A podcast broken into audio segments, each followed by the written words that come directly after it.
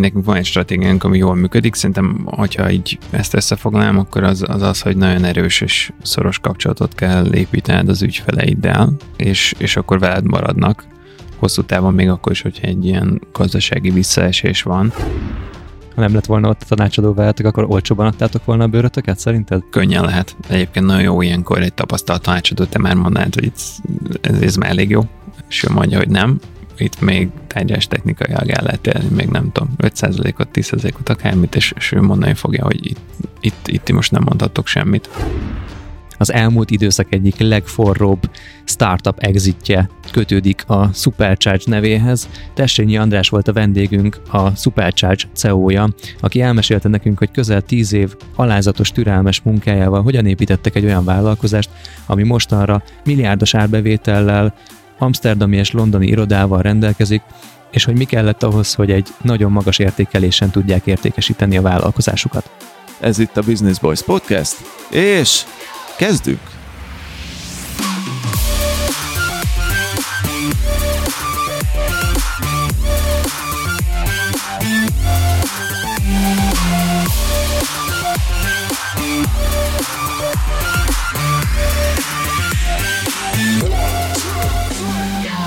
Nagy szeretettel köszöntünk mindenkit egy újabb Business Boys részben. Ebben az adásban is vendéget hívtunk. Vendégünk Tessényi András, a Supercharge ügyvezető igazgatója, CEO-ja, és azért hívtuk el Andrást hozzánk, mert hogy hát kezdem először azzal, hogy mi a Supercharge, aztán úgyis belemegyünk ebbe egészen részletesen, hogy honnan jöttek, hová mentek, de jelenleg ez egy, nagyon egyszerűen akarnék fogalmazni, aztán majd András e, ezt egy kicsit megcizellálja, ez egy ügynökség, digitális termékek fejlesztésével foglalkoznak, mobilfejlesztés irányból indultak el, de mára már egészen nagy és ismert cégeknek Európa szinten fejlesztenek termékeket, digitális termékeket, Hát most néhány olyat mondok, akit, a, akit így Magyarországról ismerhettek, ez az UNICEF, OTP, Telekom és még, és még számos partner, de igazából nem emiatt hívtuk el Andrást körünkbe, hanem azért, mert hogy az elmúlt évnek szerintem két nagy felvásárlása vagy exite volt, majd ezt a fogalmat is egy kicsit árnyaljuk így az adás során. Az egyik az övéjük volt, a Finn Silly nevű cég vett 55%-os többségi tulajdonrészt a, a Supercharge-ban, ami azért különösen izgalmas, mert hogy ekkor a Supercharge már egy forintban milliárdos nagyságrendű értékelésen volt, úgyhogy egy combos, combos tranzakcióról beszélünk, egy combos üzletrészvásárlásról, a másik ilyen léptékű tavalyi sztoria az amúgy a, a dropsos, dropsos történet volt, majd remélem egyszer azt is feldolgozzuk ebben az adásban. A Supercharge-hoz viszont kanyarodjunk vissza, és András, először is köszöntünk a stúdióban, és köszönjük szépen, hogy elfogadtad a meghívást. Sziasztok, én köszönöm szépen a lehetőséget, meg hogy itt lehetek beszélgetni egyet veletek. És illetve sziasztok, Adi Atti, titeket mindig elfelejtelek, amikor vendég van, sziasztok. Minket itt van már velem. megszoktál, sziasztok. Én is örülök, hogy itt lehetek, sziasztok. És, és szerintem most így bemutattuk azt, hogy hol tart most a cég, és és, és ezt hagyjuk így, így lógni a levegőbe, mert fogunk erről sokat beszélgetni, hogy, hogy miről is szól egy ilyen deal, hogy lehet ezt, tehát mik, mik vannak körülötte, milyen érzelmi viszonyulások vannak a, a tulajdonosok felől ehhez, de most kezdjük onnan vissza 2010-be, 2011-be, amikor ez az egész cég, a Supercharge még a startup fázisban volt olyan szinten, hogy és akkor itt át is adom a szót, hogy, hogy, hogy még nem is ügynökségként dolgoztatok, hanem egy terméket fejlesztettetek páran. Mi volt itt a történet? Hogy indultatok? Erről mesélsz nekünk egy Persze, kicsit? Persze, nagyon szívesen. Na hát ugye most lett gyakorlatilag tíz éves a Supercharge októberben, tehát én három barátommal csináltam meg a céget még 2010 októberében. Ők egyébként nekem középiskolai, illetve egyetemi barátaim voltak, és tényleg egy, úgy indultunk, hogy ez az igazi klasszikus ilyen garázs cégindulás volt, illetve hát a garázs ebben az esetben a nappalink volt, közös, közös albérletbe is raktunk, tehát így minden, minden abszolút egybe volt. És ott um, volt egy ötletünk arra, hogy bevásárló központokat célzó loyalty alkalmazást uh, indítsunk el, ami egy ilyen kicsit egy ilyen subscription-szerű szervizként is működne. Meg is építettük a terméket, de maga az üzleti modell az, az így Magyarországon akkor így 2010-ben nem nagyon tudott felállni. Egyébként ennek, ennek az oka egy kicsit a, volt sok minden benne, de a okostelefon penetráció akkor még ilyen 10% környékén volt itthon, tehát igazából nem ütötte meg még a, az inger küszöbét feltétlenül Mm, az Ezzel gondolkoztunk az adás előtt, hogy mi volt 2010-ben, tehát olyan nehéz visszaemlékezni erre, és hogy most mondod azt, hogy, hogy, hogy 10% volt az okostelefon használat az emberek körében, amit annyira nehéz elképzelni a mai fejjel. Hát igen, én iPhone talán kettő-három környékén járhattunk uh. akkor nagyjából, tehát a, és az App Store akkor jött létre, tehát ott az előző évben talán, tehát akkor, hát akkor igen, született meg, a, meg. Meg bocsánat, a subscription modell is, tehát hogy ez mikor terjedt el itthon, vagy mikor kezdett el ennek piaca lenni itthon? Egy pár éve. Tehát, Ez kb. a Netflix-el lett po- populáris szerintem, vagy, vagy az ilyesmi appokkal, hogy az emberek hajlandóak voltak havonta fizetni valamiért. Igen, igen, tehát hogy 2010-ben, tehát hogy... Jól megelőztétek azért valamennyire a kort, vagy hát ott az, az elején jártatok annak a gondolatnak. Hát igen, talán milyen szempont picit túl korán is voltunk ezzel az ötlettel, mert egyébként hasonló mm, megoldások már az usa így kezdtek működni, de nyilván sokkal magasabb volt a penetráció, meg, meg egyszerűen a volumen is, tehát így megérte ilyeneket ilyeneket csinálni. Ezzel futottunk egy kört, így a 11-es évben, és akkor addigra tehát tényleg nem volt külső befektetésünk, csak így ilyen friends and family jelleggel mindenki így bele, belerakott, amit így bele tudott rakni. Nekem is én is kértem egy, egy kölcsönt, és igazából azt, mm, én azzal szálltam be. De bocs, ezt úgy kell képzelni, hogy így éppen jöttök ki az egyetemről, mielőtt elkezdenétek melózni, inkább ebbe szálltok bele, és akkor így gyakorlatilag ez volt a munkátok? Nagyjából igen. Egyébként nekem volt mellette így, tehát én egyetemen ott végig dolgoztam, menedzsment tanácsadásban egy picit, meg, meg egy-két ilyen kisebb-nagyobb munkát vállaltam, hogy, hogy tapasztalatot szerezzek így üzletfejlesztésben is. A kollégáim meg voltak így, hát ők igazából mind mérnökök, mert akarom mondani, az alapítótársaim, ők mind mérnökök, tehát ők, ők meg fejlesztettek különböző helyeken, nem tudom, uh-huh.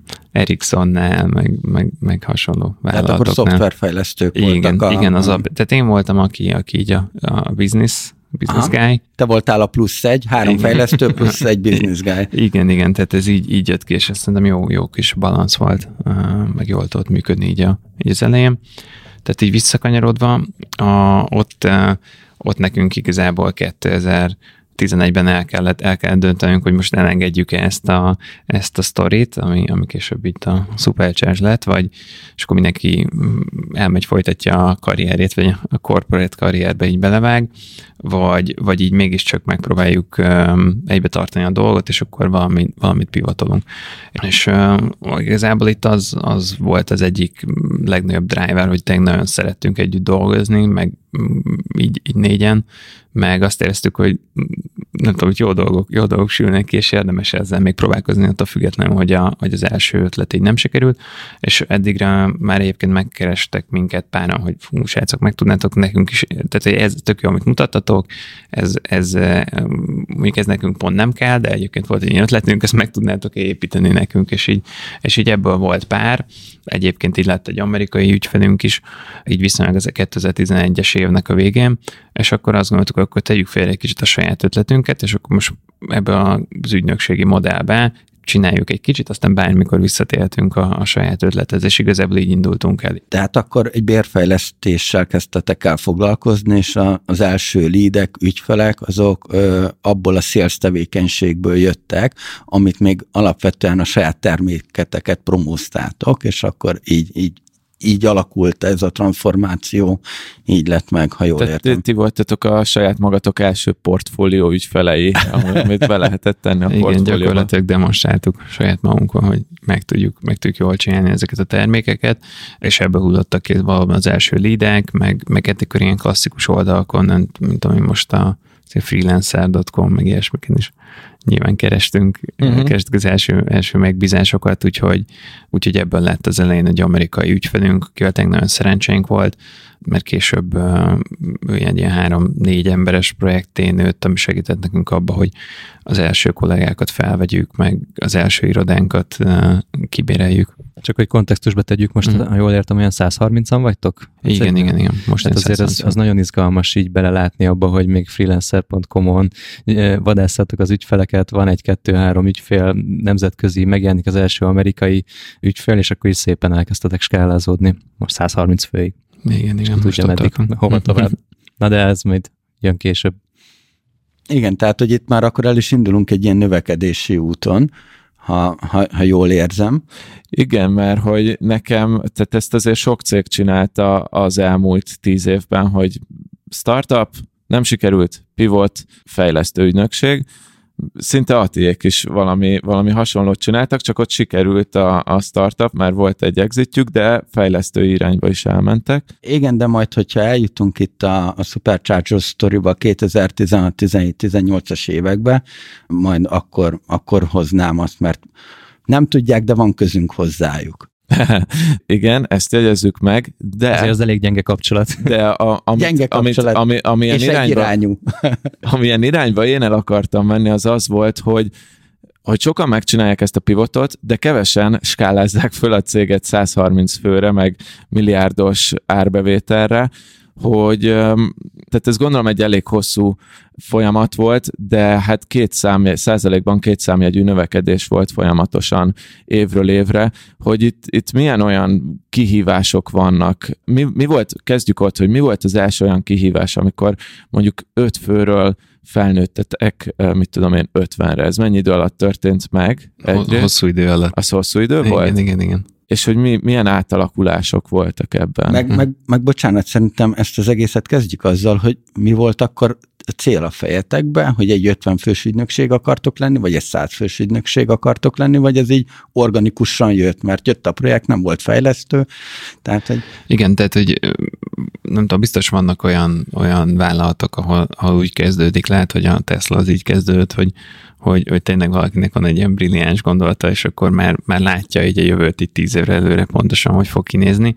Ez szerintem az egyébként a cégek nagy részénél nem, nem így történik, hanem vannak, vannak pivotok, meg változtatások, meg folyamatosan alakul a víziótok.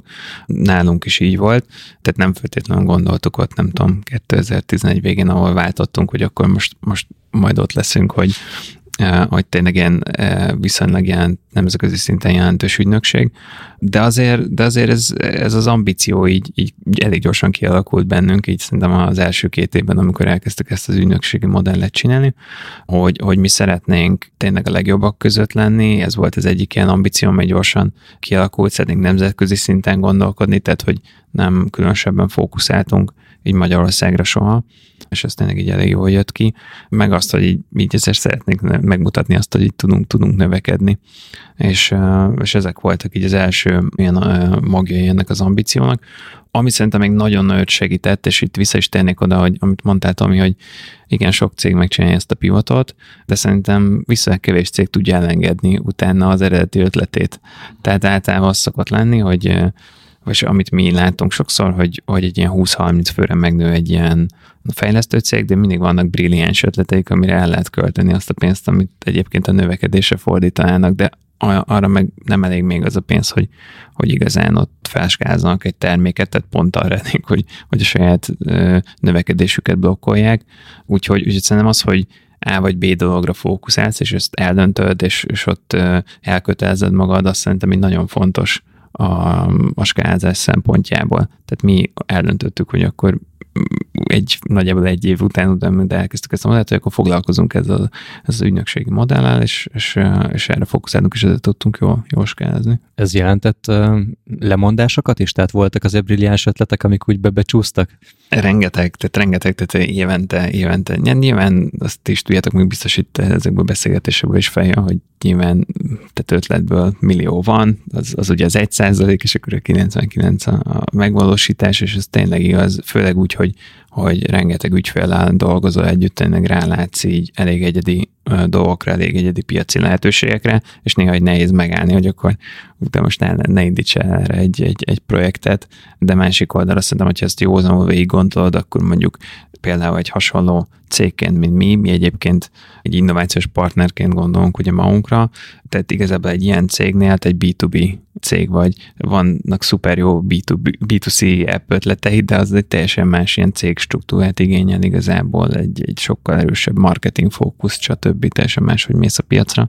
Nem biztos, hogy ugyanabban a cégben két üzleti modell mondjuk tudna működni, vagy hát elég valószínű, hogy nem, nem túl jó. Uh-huh.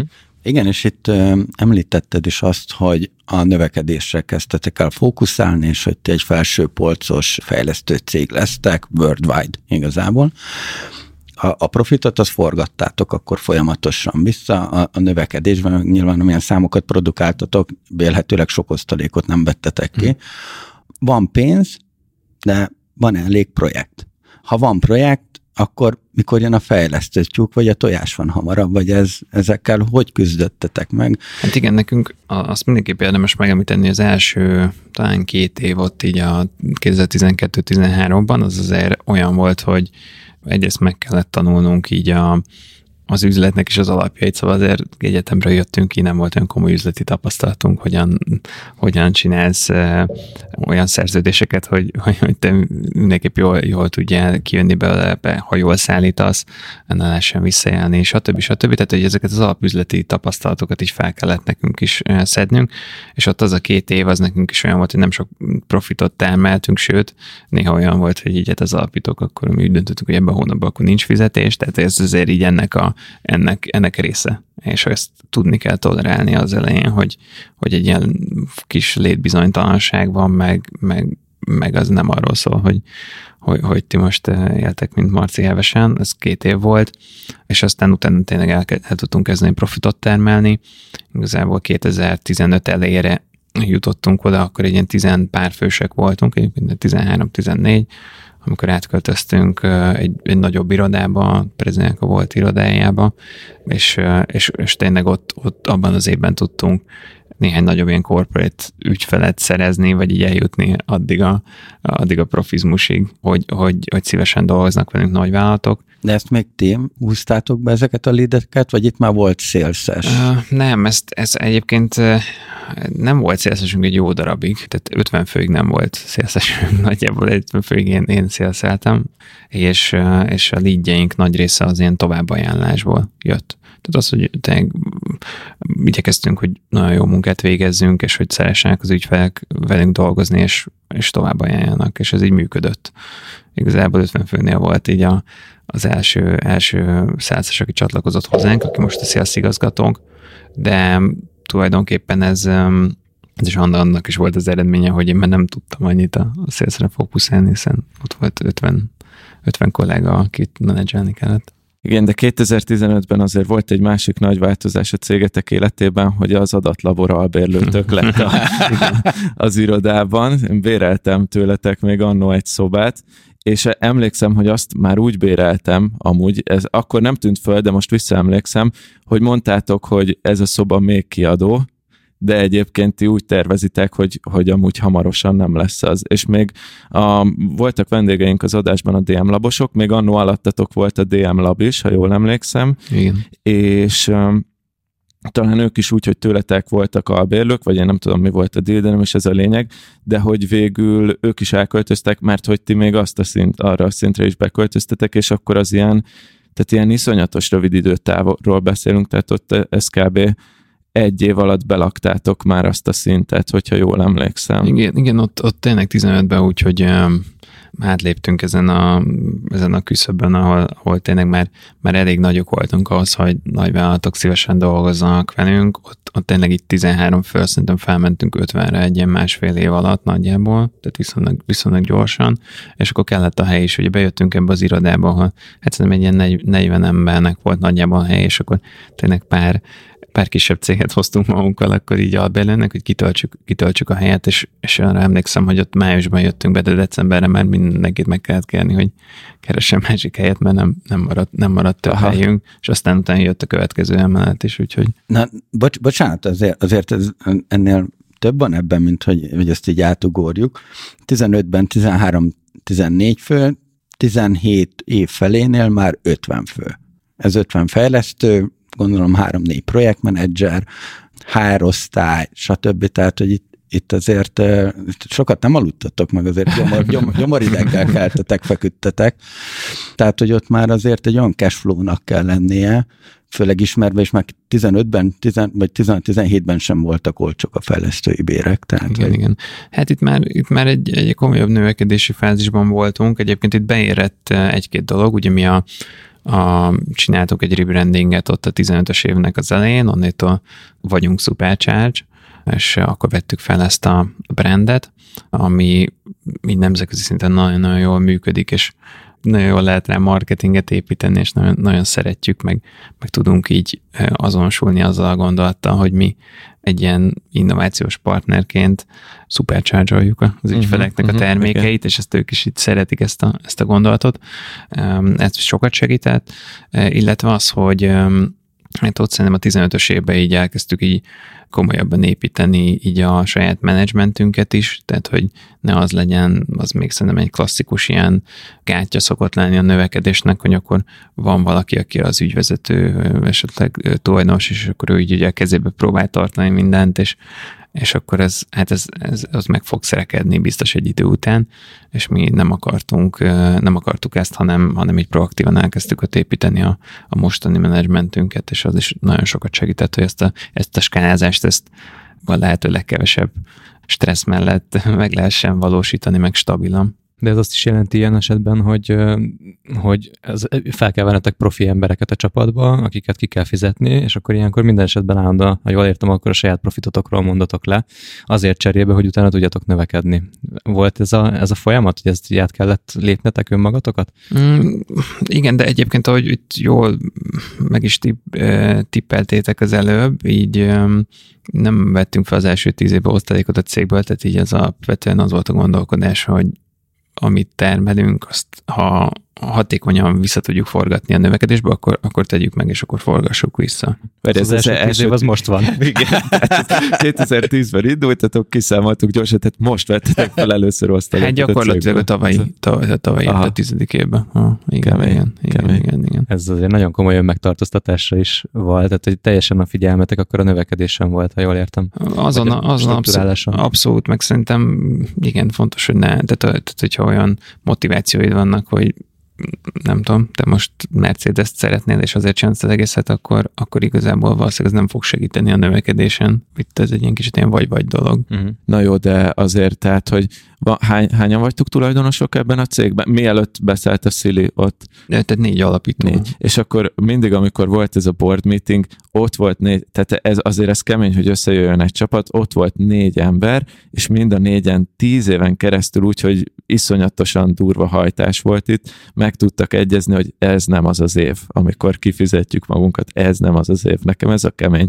Ezt így el, nem az, hogy, mert oké, okay, azt mondom, hogy egy valaki szokott dedikált lenni a csapat, csapatban, és, de hogy mind a négyen ilyen konszenzusosan, ez, ez, ez durva. Jó, de egyébként ennek nem bonyolult a receptje, most itt nem akarom degradálni ezt az egészet, de három fejlesztőről beszélünk, ugye, tehát a fejlesztőknek a pénz az, az egy ilyen önmagában egy másodlagos dolog, vagy nem tudom, milyen üzleti skilleket szedtek magukra, vagy ők? De elég sokat egyébként, tehát hogy ők, ők a menedzsmentünk ben dolgoznak egyébként, tehát, tehát az egyik Fejlesztést el is hagyták, vagy? Van, aki igen, tehát az egyik, egyik tehát a három alapítótársal van az egyik a CTO-nk, tehát a fejlesztési Aha. vezetőnk, nyilván, hogyha ő nagyon sokat szeretne fejleszteni, de, de sajnos igen, már úgy ideje nem feltétlenül engedi meg ezt, a chief architektünk, tehát ők technikai vonal maradtak abszolút, és akkor egy harmadik kollégánk ő meg a, a, a projektmenedzsment, a uh-huh. office vezeti. Úgyhogy így, így, el, így először technikai projektmenedzserként. Mhm. Én még rákérdeznék azért erre, mert ezt így kerülgettük már, de hogy nekem a legtöbb haverom, ismerősöm, barátom, aki ügynökségi modellben dolgozik, ettől szenved, amit itt az Adi is pedzegetett, meg az Ati is pedzegetett, hogy vagy ügyfél van, de kevés a fejlesztő, tehát a megvalósító, vagy fejlesztő van, de kevés az ügyfél, és ez, ez egyrészt, tehát így önmagában is nehéz ezt kibalanszolni, de vannak ilyen gazdasági időszakok, amikor akár évszinten, akár most ilyen évtized szinten, és ugye, hogyha gondolkodunk, mondjuk csak gondolko- gondoljunk ugye a tavalyi évre, ezt erre van valami tipped azoknak, akik ilyen modellben dolgoznak, hogy mégis hogy lehet ezt a tökéletes balanszot belőni? Hát eh, nyilván erre nincsen egy ilyen magic bullet megoldás, tehát hogy nekünk van egy stratégiánk, ami jól működik. Szerintem, hogyha, hogyha így ezt összefoglalom, akkor az, az az, hogy nagyon erős és szoros kapcsolatot kell építened az ügyfeleiddel, és, és akkor veled maradnak hosszú távon még akkor is, hogyha egy ilyen gazdasági visszaesés van. Ugye ez volt a tavalyi éve, volt az első válság éve igazából uh-huh. a cégnek is olyan szempontból, hogy körülöttünk a gazdaságban válság volt, és így tényleg nagyon jól vizsgázott a cég, tehát 25% fölött nőttünk tavaly is, Um, ez válságosnak hangzik. Igen, igen ez, ez, ez, ez, ez, ez nekünk előző évek ugye azok 50 ok voltak, tehát azért ez látszott, hogy, hogy ez egy másfajta év, de, de alapvetően azért, azért meg tudtuk tartani a növekedést, uh-huh. és ennek, ennek nagyon örülünk. Egyébként erről, tehát itt, itt egy gondolatot beszólnék egy picit így, így magáról, hogy ugye említettétek azt, hogy ügynökség vagyunk, vagy mondtad, hogy akkor fejlesztő cég, ami picit másképp tekintünk magunkra, tehát tényleg úgy, mint egy digitális innovációs partner, és alapvetően mi rendszerint nem úgy megyünk be ügyfelekhez, vagy dolgozunk együtt ügyfelekkel, hogy ők adnak nekünk egy feladatot, hanem mi igazából együtt innoválunk, és, és nekik az üzleti kihívásaikat oldjuk meg. Tehát úgy kell elképzelni általában az együttműködéseinket, hogy mondanak nekünk egy üzleti kihívás, hogy nem érem el mondjuk megfelelőképpen a fiatal vásárlókat egy adott piacon, tudtok-e segíteni ebben, és akkor mi valamilyen digitális választ próbálunk erre nekik adni, és a 15-ös évtől kezdve egyébként itt tudatosan mi felépítettük a saját felhasználó élmény, design csapatunkat, ez most már majdnem 30 fő egyébként, és ők, ő, nekik az egy részük foglalkozik digitális stratégiával is, tehát elég sok olyan projektünk van, ami kifejezetten erre a stratégiai részére fókuszál, és, és ezért mi egy ilyen elég, úgymond egy ilyen end-to-end szolgáltatást nyújtunk, tehát igazából egybe, egybe szoktunk adni általában digitális stratégiát, felhasználó élménytervezést, illetve, illetve megvalósítást is az ügyfeleknek, és ebben van egy ilyen nagy hozzáadott érték, és, és emiatt az ügyfelek nem nagyon akarnak megválni a szupercsácstól, még akkor se, hogyha feltétlenül most válság, válság időszak van. Uh-huh.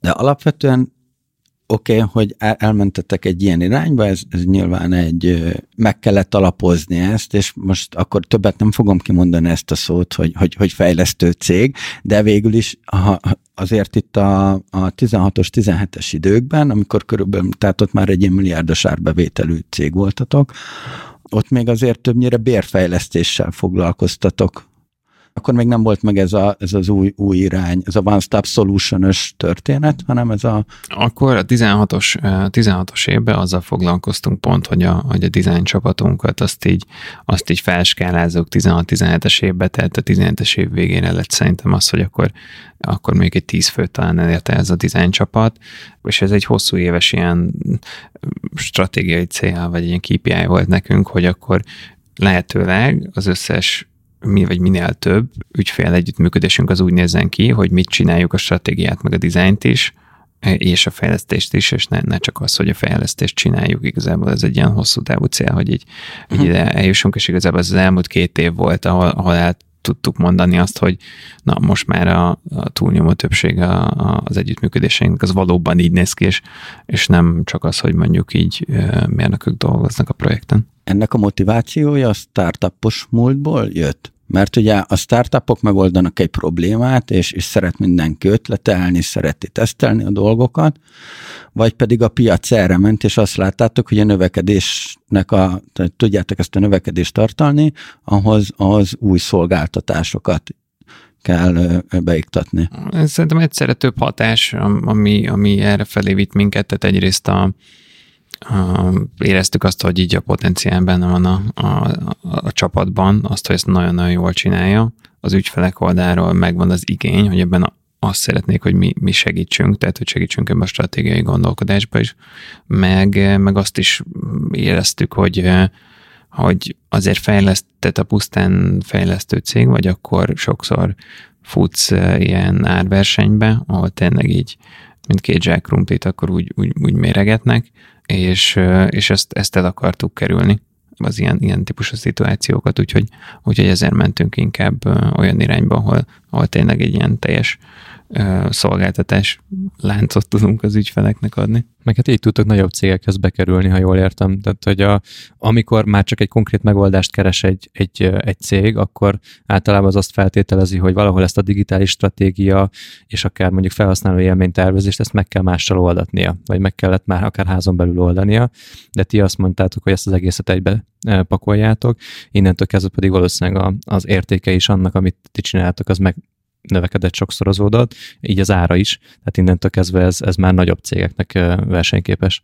Igen, tehát, tehát mindenképp a nagy vállalatoknak ez egy egyszerűséget is jelent egyébként, meg egy, mm. meg egy biztonságot, hogy, hogy, hogy itt van valaki, aki tényleg itt felelősséget vállal ezért, hogy ez sikeres lesz, lesz ez a termék, illetve volt egy olyan motivációnk is, ami, ami nagyon erős volt, és ez vitt egyébként minket eredetileg a design irányba is, hogy, hogy az, az szuper volt, hogy, hogy tényleg nagyon jó minőségben meg tudtuk csinálni, nagyon skálzhatóan, biztonságosan, fenntarthatóan ezeket a termékeket a kód szempontjából, de sokszor az ügyfél nem, nem olyan dizájnokat hozott, amit, amit mi mondjuk így látni akartunk volna, és, és, és mi nekünk tényleg egy nagyon erős belső motiváció volt, hogy, hogy szuper, meg sikeres termékeket készítsünk, és akkor, akkor segítsünk már ebbe, ebbe a dizájnba is, és utána meg egy lépéssel tovább, hogy akkor jó, most már dizájnok rendben vannak, de hogy így az ötlet üzletileg nem volt megfelelőképpen kidolgozva, e, és akkor segítsünk már egy picit a stratégiában is, és igazából ezeken a lépéseken keresztül jutottunk el ide. Én piciben, de hasonló cipőben járok, mint te, tehát hogy valahogy ezt az ügynökségi modellt viszem több szempontból is, és az egyik ilyen legnagyobb kihívás az az, hogy hol tudunk mi alapítók elmozdulni attól, hogy mi vagyunk a, a stratégák, mi vagyunk azok, akik a, a tényleges kreatív megoldásokat hozzuk, akik egyben átlátjuk a, az ügyfélnek a problémáit.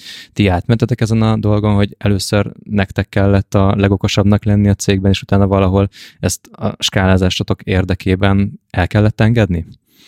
Abszolút, szerintem ez egy ilyen teljesen normális um, evolúció, tehát hogy szerintem nagyjából ilyen 2000 14 az első három évben akkor én projektmenedzser is voltam, nem csak mm-hmm. ügyvezető, és akkor meg, meg voltam háres, minden egyben. Minden, mindenes, és akkor lett akkor irodavezetőnk, szerintem az iroda, vagy valaki, aki így az én pénzügyi admi részét átveszi, azt szerintem mindig érdemes így viszonylag korán felvenni, mert az így az embernek az idejét elég el tudja vinni, és, és akkor um, igazából ez egy ilyen folyamatos feladat, tehát én nekem minden évben volt egy ilyen kis gyakorlat, amikor leültem, és akkor összeértem, hogy én mivel töltöm az időmet, tehát mi az a heti 40-60 70 óra, ami éppen, éppen összejött a héten, az az, az, az akkor mivel tált. És akkor ebből próbáltam azonosítani, hogy akkor ebből mi az, amit nekem kéne tényleg csinálnom. Tehát nagyon, nagyon fontos, hogy én csinálom nyilván az ügyfelkapcsolatoknak az építés, és stb.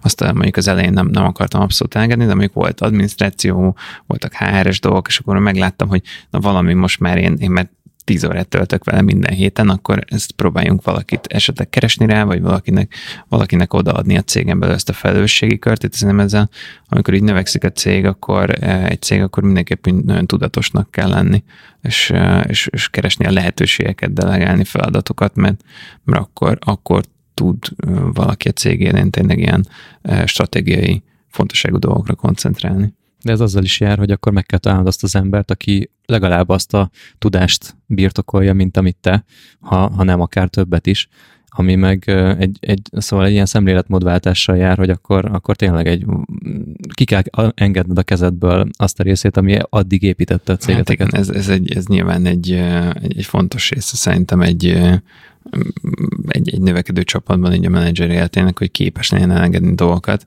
és amit nyilván néha így nehéz, nehéz feldolgozni, hogy lehet ugyanazt, amit te csinálsz, jól csinálni, csak másképpen. Tehát, mm. hogy, és ezt, ezt szerintem, ezt nem nagyon nehéz, nagyon nehéz feldolgozni, meg megérteni sokszor, azt gondolod, hogy ahogy te csinálod, csak úgy lehet jól csinálni, de nem. Tehát ez, ez rengetegszer nekem is bebizonyosodott, meg szerintem kollégáimnak is, akik management poziban vannak, hogy mások másképpen más kommunikációs stílussal, más munkamódszerekkel, de hasonlóan jó eredményeket el tudnak élni. És akkor te most már nem is vonodsz be ezekbe az ügyfélprojektekbe semmilyen szinten? Ja, ezt nem mondanám, hogy semmilyen szinten, mert én alapvetően az ügyfél, a kulcsügyfeleinkkel, ügyfél kapcsolattartásban abszolút, abszolút aktív vagyok, mm. meg, meg szerintem ez így fontos is valahogy, hogy ne legyen, ne legyen egy ilyen elfány csonttoronyban, ahol, ahol nem is, ér, nem is mm. tudod, hogy mi történik igazából, úgyhogy nekem az egy ilyen fontos része a, a munkámnak, hogy az időmnek mondjuk így az egyharmadát, az valahogy még, még mindig ilyen projektek közelébe töltsem, meg megnézek termékeket. Beülsz egy-egy meetingre, vagy brainstormingra? Én próbálom struktúráltan, tehát hogy ne ilyen, ne ilyen úristen, most ide miért jött be a, az ügyvezető típusú a kollégáknak, hanem tényleg Mindenki is... így befeszül. Ha, igen, valaki ki lesz rúgva? tényleg ez ilyen struktúrált, struktúrált legyen. Elmondom azt, hogy amit a, amit a Tomi előbb pedzegetett, ugye mi is egy startup voltunk, és mi 2016-ban exiteltünk, nyilván nem egy ilyen volumenben, meg, meg nálunk végül egy százszázalékos exit volt, és ugye utána jött a felismerés, hogy jó, akkor mi egy fejlesztő cég vagyunk. És elkezdtünk kutakodni, csináltunk egy research és akkor ugye a, a Supercharge-ba úgymond belebotlottunk, vagy, vagy rátok találtunk, és akkor benneteket hoztunk példaként, hogy jó, nyilván elég magasra tennénk a lécet, ha azt mondanánk, hogy egy ilyen növekedés legyen, de hogy, hogy akkor ez a, ez a mi útunk, hogy, hogy elindulunk fejlesztő cégként, és akkor mi, mi ezt egy ilyen one-stop solutionként fogalmaztuk meg, ami mostanában meg ez egy ilyen buzzword lenni igazából, de hogy, hogy igen, legyen design csapat, legyen majd marketinges, legyen minden, ami kell, de hogy ezt mi először egy, egy ilyen külsősökkel kezdtük megoldani, és akkor utána így, így nézegettük, meg ismerünk tőletek fejlesztőket, kérdezgettük, hogy, hogy hogy is mennek ott nálatok a dolgok. Azért mosolyogtam az előbb, hogy elengedni olyan dolgokat, meg más is jobban tudja nálad, tehát hogy, hogy ezen mi is átmentünk igazából.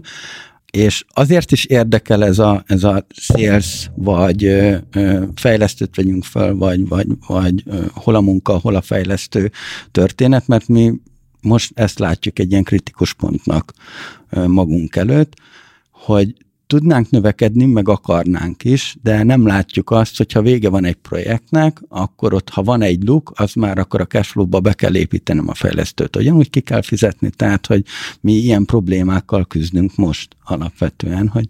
Hát igen, ezt, tehát erre egy, egy, ez egy kicsit hiányzik, de egy ilyen orvosság volt ez a túlpörgetett növekedés.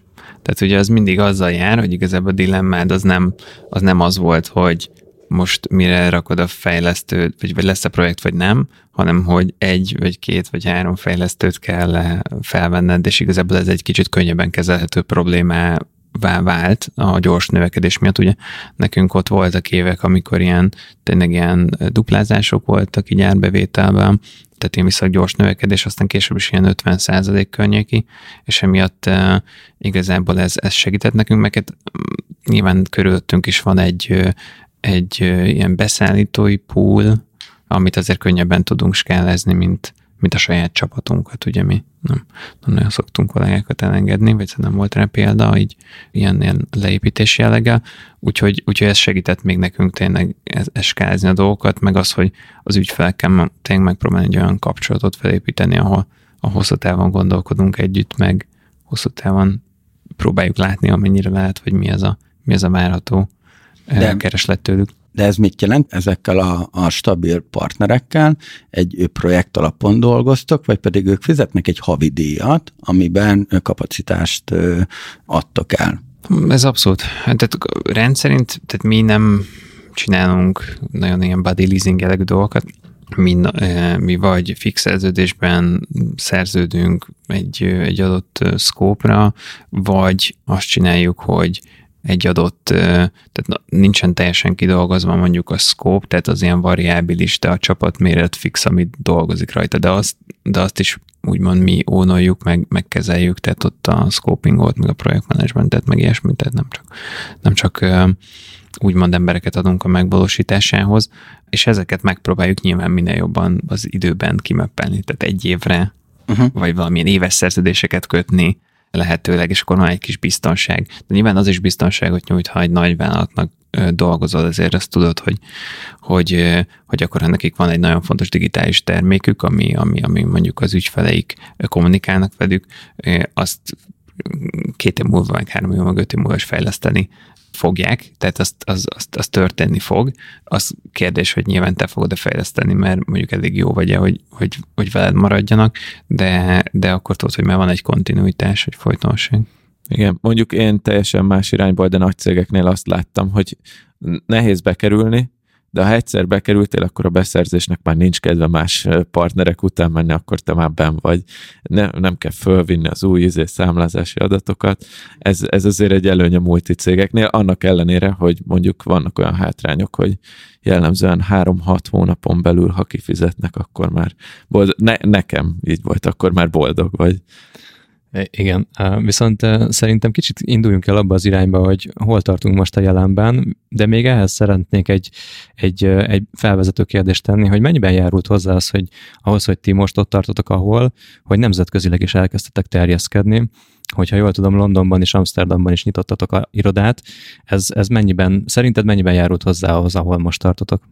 Abszolút, tehát hogy ez, ez egy kulcsfontosságú dolog volt, hogy, hogy tényleg mi mindig is úgy gondolkodtunk a, a supercharger hogy ez egy, ez egy nemzetközi cég, nemzetközi ügyfeleknek dolgozik. Most is, tehát szerintem a tavalyi évet, hogyha megnézzük, akkor, akkor 75% a, a csoportszintű árbevételnek az, az valószínűleg külföldről jön, tehát hogy a magyar piac az nekünk nem a legmeghatározóbb.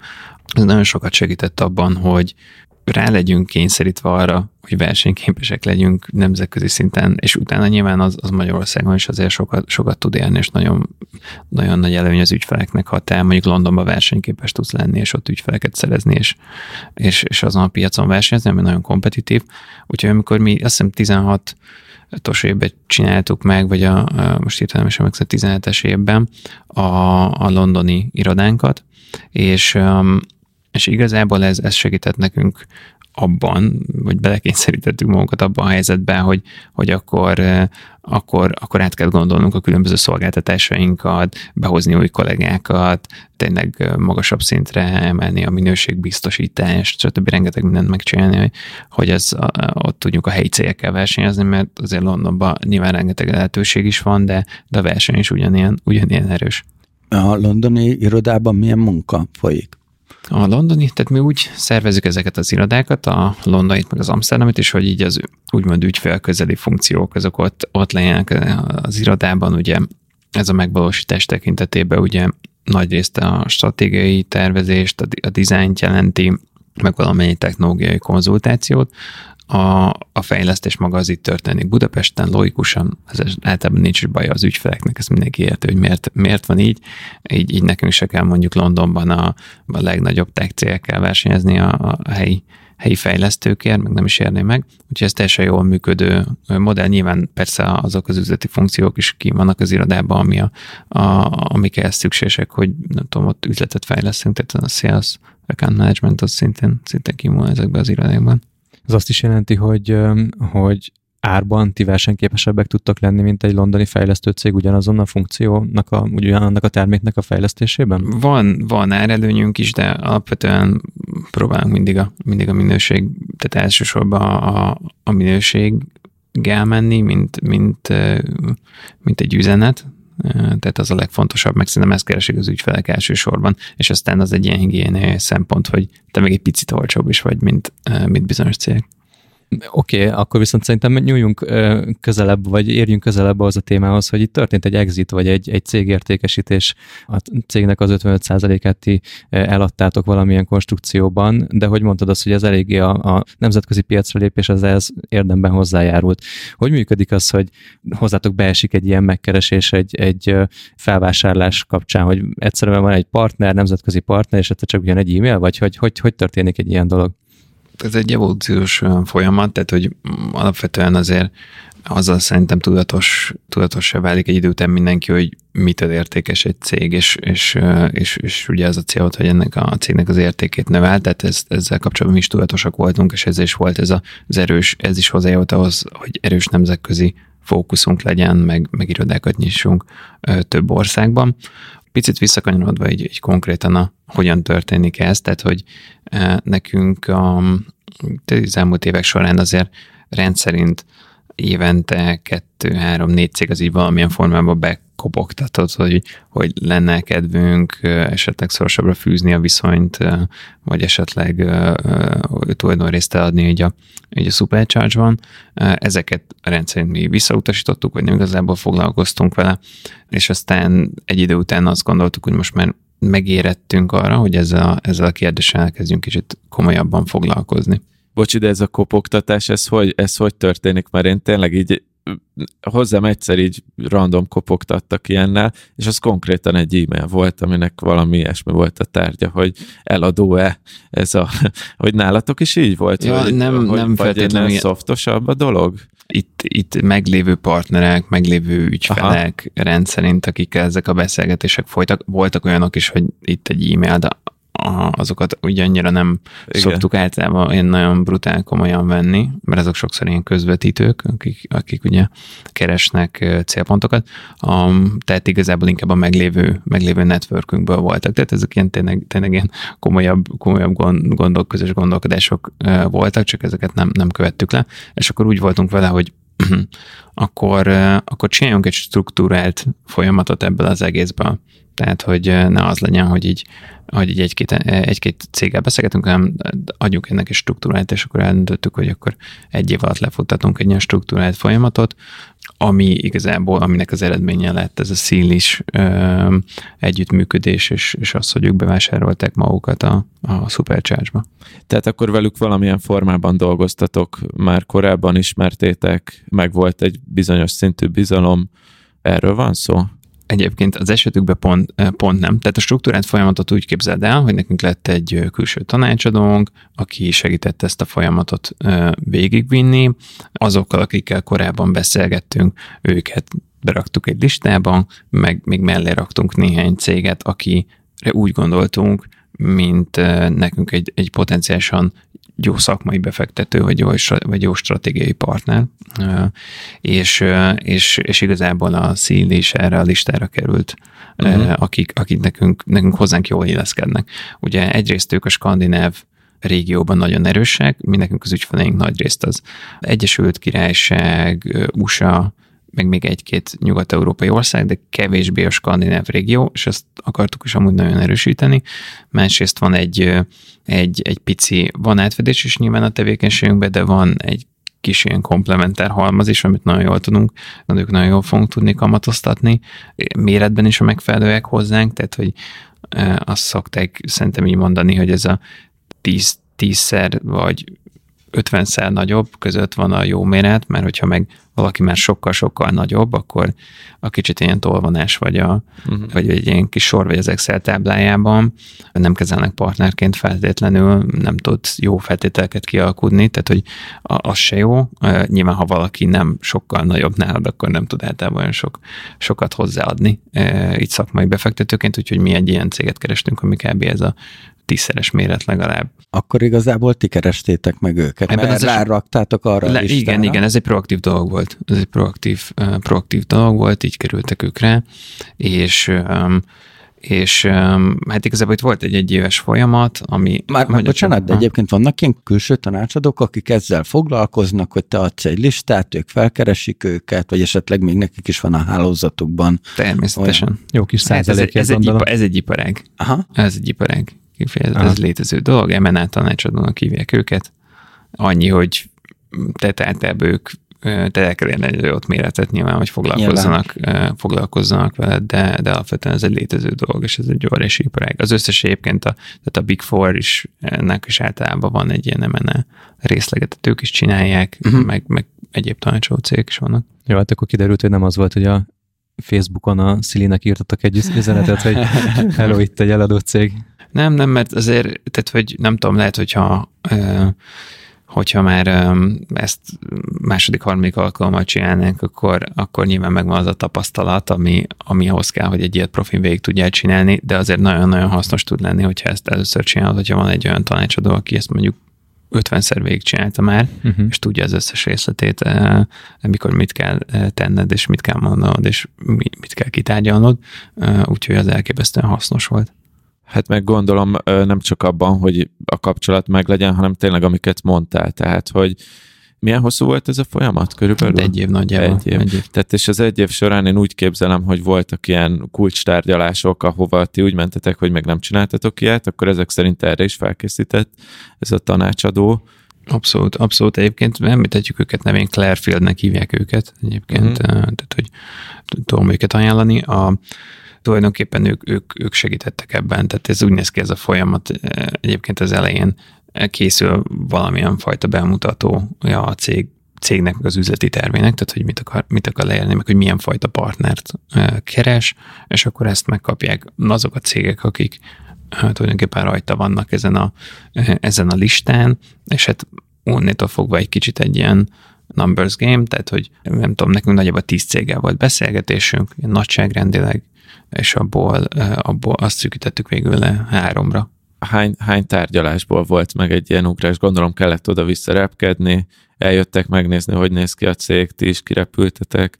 Igen, igen, hát ugye a repkedés az márciusig ment. Ja, igen, tehát, igen, igen. Tehát, hogy az nagyjából addig, és, és, és egyébként az is tartott ez egy évig, mert nem feltétlenül kellett volna, de, de azért ott volt egy ilyen durván ilyen három-négy hónapos szünet, amikor tényleg feje tetejére állt a világ így, így március, április, májusban, és olyan szintű bizonytalanság volt, és mindenki le volt fagyva, uh-huh. és mhm. mindenki a saját cégére koncentrált, de ezen kívül egyébként viszonylag ilyen folyamatosan görgött, görgött előre ez a dolog. Ott volt olyan pillanat, amikor úgy érezted, hogy kútba esik ez a biznisz? Vagy ez a deal? Folyamatosan. Tehát ez, ez ilyen, hát ez nyilván olyan, hogy, uh-huh. hogy ameddig a pénz nem érkezik meg, addig bármi lehet. Igen, addig bármi lehet, és egyébként, tehát azt teszem hozzá, itt ez egy ilyen disclaimer, hogy még nem zártuk le a tranzakciót, mert ugye az ITM-nek, itt Magyarországon a minisztériumnak még egy jóváhagyást meg kell adnia, amit Palkovics úr aláírása kell. Szükség lesz rá, és, és azt hónap-hónap közepéig várjuk, hogy akkor ők döntsenek ezzel kapcsolatban, az ugye egy ilyen speciális intézkedés, ami a koronavírus szituáció óta van itt Magyarországon, meg egyébként az a jó pár európai országban, tehát az összes tranzakciót tulajdonképpen, ami úgynevezett stratégiai iparágakba esik, ami azért a nagy részét lefedi az iparágaknak, ott kell egy ilyen minisztériumi jóváhagyás, úgyhogy ezt még mi is várjuk. Hm. Tehát ennek az a célja, hogy, hogy olyan stratégiai szolgáltatók mondjuk nem menjenek ki az országon kívülre, akik, akik fontos értéket teremthetnek nemzetgazdaságilag is? Hát erre a kérdésre nem tudok válaszolni pontosan, hogy, hogy, hogy mi a cél. Ugye rendszerint ezeket, ezeket arra, vagy olyan célban hozzák meg ezeket az intézkedéseket, hogy nem tudom, most például kritikus infrastruktúrában ne tudják bevásárolni magukat, külföldi szereplők azt felhasználva, hogy mondjuk egy adott cég nem tudom, fizetés képtelenné válik, és akkor nagyon szükségem van finanszírozásra, és könnyen, és hogy, és hogy olcsón be lehet szállni, vagy, vagy tőzsdei árak leesnek, és akkor be lehet vásárolni magadat valahova, tehát, hogy, tehát igazából ez egy ilyen, ez egy ilyen védelmi intézkedés, csak tényleg most, most így ez mindent érint kb. ami ilyen tranzakció. Akkor szurkolunk, hogy ez mi hamarabb meglegyen. Igen. Mire kijön az adás, akkor ezek szerint lehet, hogy meg lesz. Engem, nem tudom, hogy beszélhetünk -e egy kicsit a pénzről, engem két része érdekel a, a, a pénznek ebben a, a tranzakcióban. Az egyik az az érzelmi oldala, tehát azért mégiscsak arról volt szó, amit mondtál, hogy ti tíz évig nem vettetek ki osztalékot, és hogyha jól értem, akkor most viszont személyes szinten is volt osztalékkivétel ebből a dílből, hogy ezt milyen így tíz év után érzelmileg megélni. A másik az meg egy jóval technikailabb vagy gyakorlatiasabb dolog, és ö, kezdhetjük akármelyikkel, amelyikkel szeretnéd, de hogy én most pont lakáseladás, lakásvétel között vagyok, hogy ez, ez ugyanolyan egy ilyen díl, amikor bementek a Szilihez, hogy mond egy számot, te mondasz egy számot, ő mond egy számot, mond egy számot, kicsit hazamentek, alszotok rá egyet, ír egy sms hogy akkor, tehát hogy ilyen mennyi, mennyi, mennyire ilyen alkudozós ez a, a dolog, vagy mennyire... Hát azért ez is, ez is alkudozós, tehát ez egy nulla összegű játék, nyilván valaki fizet, valaki kap ugyanannyit, de azért vannak más szempontok is mellett, tehát egy kicsit akkor erre válaszolok először, uh-huh. és akkor rákanyarodhatunk erre, a, erre az alapítói szemszögre. Tehát maga a, az úgy nézett ki a, a mi esetünkben például, hogy ugye meg szerintem általában úgy szokott kinézni, hogy több ajánlatot kapsz, tehát mi is három, három ajánlatot kaptunk egyébként erre a három cégtől, akire így leszűkítettük. Ugye neked az az érdeked ilyenkor, hogy több ajánlat legyen, és ezeket az ajánlatokat akkor fel tud arra használni, hogy minél jobb értékelést elérje. Nekünk ezek, ezek eléggé szórtak egyébként ezek az ajánlatok. Minden ajánlatra utána van egy olyan kör, amikor, amikor azt illik mondani, hogy ez not good enough, és akkor, hogy tudnak-e jobbat adni. Szerintem ez, ez egy ilyen természetes része ennek a táncnak, vagy ennek a folyamatnak, és akkor utána beszélgettek kicsit a részletekről, és amit, amit, amit tudtok, meg megpróbáltok így kicsikarni ebből. Ez is azért ott egy, általában egy ilyen jó pár hetes, vagy akár ilyen egy-két hónapos folyamat, hogy megpróbáltak a legjobb, legjobb árhoz eljutni, mert igazából, hogyha tehát eljutottatok oda, akkor ut- utána elkezdődik az átvilágítás, és akkor egy kicsit ilyen automatizáltabb szakasz, szakasz erre ér ez az egész, meg ilyen komolyabb, komolyabb szakaszába ér ez, a, ez az egész folyamat, úgyhogy, úgyhogy nálunk, is, nálunk is ez volt, tehát ott igen, ott vannak, vannak hát vannak ilyenkor, ilyenkor kemény beszélgetések, meg, meg, meg, meg ilyen érzelemmel túlfűtött helyzetek. Aha. Ha nem lett volna ott a tanácsadó veletek, akkor, akkor valószínűleg, vagy, vagy akkor olcsóban adtátok volna a bőrötöket, szerinted? Ez egy jó kérdés, könnyen lehet. Egyébként nagyon jó ilyenkor egy tapasztalt tanácsadó, tehát te, meg, te, te, te, már mondanád, hogy ez, ez már elég jó, és ő mondja, hogy nem, itt még tárgyás technikai el lehet élni, még nem tudom, 5%-ot, 10%-ot, akármit, és, és ő mondani fogja, hogy itt, itt, itt most nem mondhatok semmit, vagy, vagy azt kell mondanatok, hogy XY, vagy most nem válaszoltok semmilyen e-mailre, két hétig eltűntök. Aha. Eh, tehát, hogy, tehát, hogy ilyen, ilyen, ilyen, ilyen szinten eh, ez tudnak, nagyon segíteni. Lehet. Igen, igen, igen, ez, ez egy elég, eléggé, eh, eléggé, én nem azt mondom, hogy stresszes feltétlenül, csak tényleg egy olyan, olyan játék, ahol hát kicsit olyan, mint a randizás, én ahhoz tudnám hasonlítani, hogy az elején, hogy, hogy nyilván akarod, akarod a másikat, de, de nem mutathatod. Aha. És akkor, és akkor egy ilyen, ilyen, ilyen szituba vagy végig. Fú. De mondjuk ebből a randis hasonlatból még az is eszembe jut, hogy, hogy olyan szempontból is olyan, hogy viszont, ha jól értettem, akkor ez a deal, meg a Forbes-os cikkből, meg olvastam a, a, a Claire, Clarefield, ugye, a cégnek, nekik is olvastam erről a beszámolóját, hogy itt nem csak egy egyszerű cégrész vásárlásról van szó, hanem itt egy win-win szituációra is törekedtetek, tehát ti gondolkoztok olyanokban, hogy közösen beszállni projektekbe, gondolom ügyfeleket így keresztbe ajánlani egymással, mert innentől, hogy megvan ez az átfedés a két cég között, ez, ez közös érdekké válik, és így e, valóban az az ilyen egy meg egy több mint kettő tud lenni a Ab, szituáció. Abszolút, tehát hogy, tehát hogy igazából bármilyen vállalatnak akkor van értelme felvásárolni egy másikat, hogyha, hogyha utána nagyobb értéket tud kiszedni belőle. Meg szinergiában tehát, vannak. Sziner, tehát vannak igen szinergiák, és, és, és tényleg mi is azt gondoljuk, hogy itt mi egymás ügyfél portfóliájába elég jól tudunk majd eladni,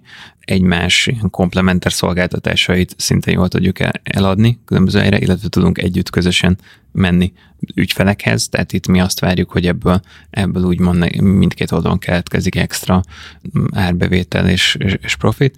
Mellette ugye nekünk most van egy öt éves üzleti tervünk, amit, amit így közösen, vagy hát amit mi megvalósítunk az ő támogatásukkal, és ez is, itt már nyilván ez egy olyan, ahol, ahol teljesen hajóban eveztek, és akkor így be vannak állítva ugye a motivátoraitok, hogy igazából, ha együtt nyertek tulajdonképpen. Igen, nem tudok elmenni a kérdés mellett, mert így annyira adja magát.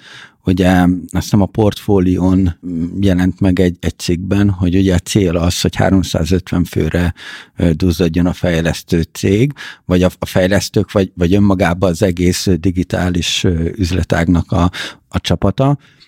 Annyira adja magát, hogy ez valószínűleg Budapesten fog ez a növekedés végbe menni. Mondjuk, hogy hol találtok ennyi embert, az, az mondjuk egy, egy, egy érdekesebb kérdés lesz, de hogy náluk ez, ez egy, vagy használtátok ezt egy ö, ilyen tárgyalásnál, egy ilyen pozíciófelvételnek, hogy ö, figyeljetek, Budapesten azért a bérek európai viszonylatban alacsonyabbak, nektek ez is egy nagy benefit, hogy, hogy ez, ez egy költséghatékony megoldás, mert nyilván gondolt erre mindkét fél. Hmm. Igen, ez egy érdekes kérdés. Egyet még visszalépnek, mi, és akkor úgy tudok rá válaszolni. Tehát e, mi szervezeti szinten nem integrálódunk ebben a, ennek a felvásárlás vagy felvásárlás során, csak üzletileg működünk együtt, tehát úgymond mi nem válunk, Supercharge az nem válik mondjuk a Szílinnek egy, egy, egy, egy üzletágává, vagy, uh-huh. vagy, egy, vagy egy szervezeti részévé, kifejezetten olyan céget kerestek, aki a jelenlegi menedzsmentjével úgy egyben maradva meg tud valósítani egy ilyen komolyabb üzleti tervet és egy komolyabb növekedést, tehát mi úgymond egy cégcsoporton belül egy cég leszünk, kvázi. Kvázi ez az, ami, ami itt a cél, és ehhez kapcsolódóan visszatérve, hogy válaszoljuk a kérdésre, tehát nekik a fő stratégiai motivátor az nem feltétlenül ez volt, hogy akkor itt alapvetően van egy olcsóbb költségbázis, ettől függetlenül ez egy volt a szempontok között, de nem ez volt a fő motivátor, sokkal inkább az, hogy nekünk van egy nagyon jó nemzetközi ügyfélbázisunk, most már három országba irodánk, és, és célunk további országokba terjedni, és, és mivel ők meg a skandináv piacon vannak jelen főleg, ők ő nekik az egyik nagy céljuk az volt, hogy az egész cégcsoportot egy sokkal nemzetközi cégcsoportá tegyék, gondolom ez nem. Tehát általában ilyenkor más értékelést szorzót szoktak kapni tőzsdén, ugye ez egy, ez egy ilyen tőzsdei cég, tehát ilyenkor, ilyenkor jellemzően az ő szorzóik azok javulni szoktak felfelé, tehát ilyen.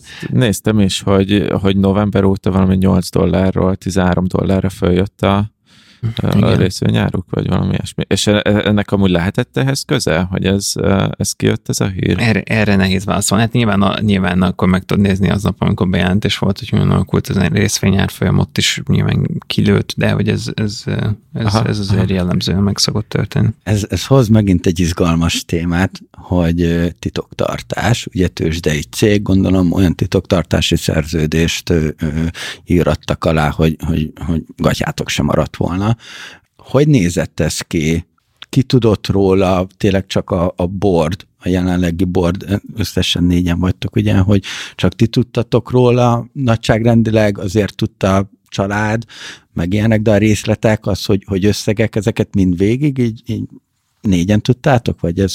Nem, nekünk a, tehát mi, nekünk ugye van egy menedzsmentünk, aminek része a négy alapító uh-huh. is, és ez a, ez a, az a menedzsment az, aki ebben minden részében involválva volt, tehát ez egy picit nagyobb kör, ez 11 ember nálunk velem együtt, úgyhogy ők abszolút tudtak róla, meg, meg benne voltak, meg ezt így közösen, közösen csináltuk, de muszáj volt ekkora körbe tartanunk, tehát nem lehetett az, hogy még más is tudjon róla, mert, mert alapvetően itt ilyenkor a tőzsdei felügyeletnek le kell adni egy listát, hogy kik azok az insiderek, akik erről tudnak, és, és akkor nyilván hogyha olyan tőzsdei ügylet van, akkor ezt ők vissza tudják követni, hogy akkor itt valamilyen belsős kereskedés volt.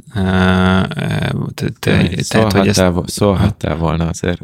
Úgyhogy úgy, ezt, ezt tényleg, tényleg alapvetően így bizalmasan kellett kezelnünk. De ez egy nehéz dolog volt, nem? Tehát, hogy, hogy családnak, közeli barátoknak azért valakivel jó lett volna ezt az egészet kibeszélni, Hát persze, tehát hogy ezt nem, ezt, nem, nem, ezt most magunkba kell tartani, magába kell tartani mindenkinek egy, egy viszonylag hosszabb ideig, ezt a, mármint a konkrétumokat uh-huh. ezzel kapcsolatban. Jó, akkor viszont akkor volt egy másik kérdés, ami itt elhangzott, és engem ez baromira érdekel, hogy mindezt érzelmileg hogy élik meg az alapító tagok, tulajdonosok a Supercharge-ban, akár konkrétan. Igen, igen. Ugye? Szerintem itt nagyon fontos különbséget tenni a között, hogy tehát ilyenkor ugye úgy gondolkozni nyilván a alapítóként a saját cégedről, mint, mint a te bébidről, és ez teljesen, teljesen normális. Tehát van egy nagyon-nagyon erős érzelmi kötődés. Amit így fontos itt látni, hogy vannak olyan exitek, amikor tényleg ugye rögtön 100%-ot eladnak a, az alapítók, és aztán akár egy éven belül már ott sincsenek a, a cégnél nekünk ugye nem ilyen exitünk van, hanem nekünk kifejezetten az volt a célunk, hogy, hogy olyan szakmai befektetőt keresünk, akivel itt most hosszú távon, és tényleg itt öt évről, következő öt évről beszélünk, eh, együtt tudunk növekedni. Tehát, hogy nekünk nincs egy ilyen brutál éles váltás, hogy, hogy, hogy most részesei voltunk valaminek az elmúlt tíz évben, és aztán felébredsz, és már semmi sincs, tehát nincsen, és ilyen egzisztenciális válságba kerülsz. Abszolút nincs ez, tehát ez, ez segít segített nagyon feldolgozni. A, a, másik, a másik oldala az meg picit az volt, hogy ami miatt ez kicsit még szinte könnyebb volt feldolgozni, hogy említettem, hogy három ajánlatunk volt, és mi abban alapvetően nem a legmagasabb ajánlatot fogadtuk el, hanem azt, ami így középen volt, ami így, így ilyen 10-15 talán adta, és volt a legjobbnak, tehát úgy jelentősen. Amiatt, hogy egy olyan partnert keressünk, aki, akivel tényleg így el tudjuk képzelni nagyon jól a jövőnket, és azt gondoljuk, hogy az összes kollégánknak, aki, aki, aki ma így a Superchat része, annak egy ilyen pozitív jövőképe megmaradjon, és, és legyen a következő években. És ez egy ilyen egy nagyon fontos mozzanat volt, meg lépés volt, hogy így hogy, hogy, hogy megtartsuk ezt a, ezt a jövőképünket, a függetlenségünket, és emiatt is egy kicsit könnyebb volt ezt az egészet feldolgozni, hogy feküdtünk le, hogy na, ez egy jó, jó döntés, jó döntés hoztunk és a, a payoff része, tehát hogy amikor tíz év után mégiscsak megérkezett az osztalék, az milyen érzés volt? Az, az volt valami, valami olyan, hogy ezért megérte fegyelmezetnek lenni az elmúlt tíz évben, vagy csak business de, de, de bocsánat, szerintem azért ez nem tiszta még, hogy, hogy még a tranzakció nem ment végbe, egy olyan osztalékról ja, beszélünk bocsánat. most, ami, amit, amit, amit vettek ki igen, igen. Tehát, hogy ez, ezt a kettőt ne keverjük össze. Ja. A nagy pénzeső, a pénzeső, az majd ezután jön. Igen, igen, tehát, tehát igazából itt, itt a tavalyi évben, hogy, hogy említettem, hogy a fizetünk osztályokat, ez teljesen független a, a tranzakciótól. Az nyilván egy jó, jó érzés volt, hogy, hogy, hogy odaért a, a cég, hogy mert tényleg annyi tartalékunk van, hogy, sem leállna a világ, akkor is nem tudom, fél évig gond nélkül túlélnénk, és még tudunk bőven fölötte osztalékot fizetni, tehát hogy, tehát ez egy szuper, szuper érzés volt, így, így alapítóként.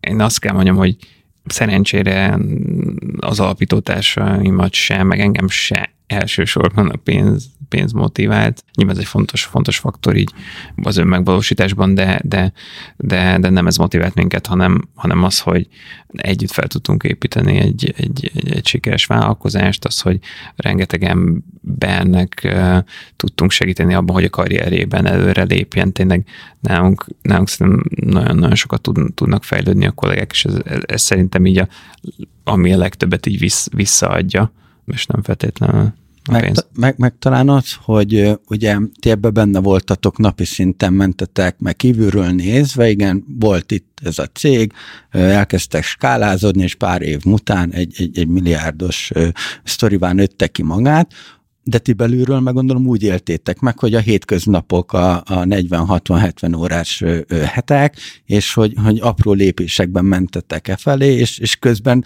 tehát hogy ezt nem egyben kellett úgymond lelkileg feldolgozni, hanem már láttátok, hogy ez lesz, és hogy nyilván ugyanúgy nem aludtatok, de ez egy jó érzéssel töltött el Persze, igen, tehát hogy ilyenkor nincsen feltétlenül az, az ilyen elképesztő katarzis pillanatod, hiszen, hiszen ezt napról napra dolgozott fel folyamatosan, akár ez, a, ez az exit folyamat is egy, ugye egy éves, egy éves dolog volt, és így folyamatosan konkretizálódtak a dolgok, és, és ezért azt ilyen szempontból ö, könnyebb feldolgozni, meg tényleg, tényleg az van, hogy akkor most itt van, itt van az év eleje, és akkor ugyanúgy elindultunk, és felterveztük üzleti évet, és, és vannak nagy céljaink, és, és szeretnénk ugye az USA-ban irodát nyitni, és a többi menni tovább építeni a Supercharge-ot ugyanezzel a kultúrával, és ugyanezzel a, a lendülettel.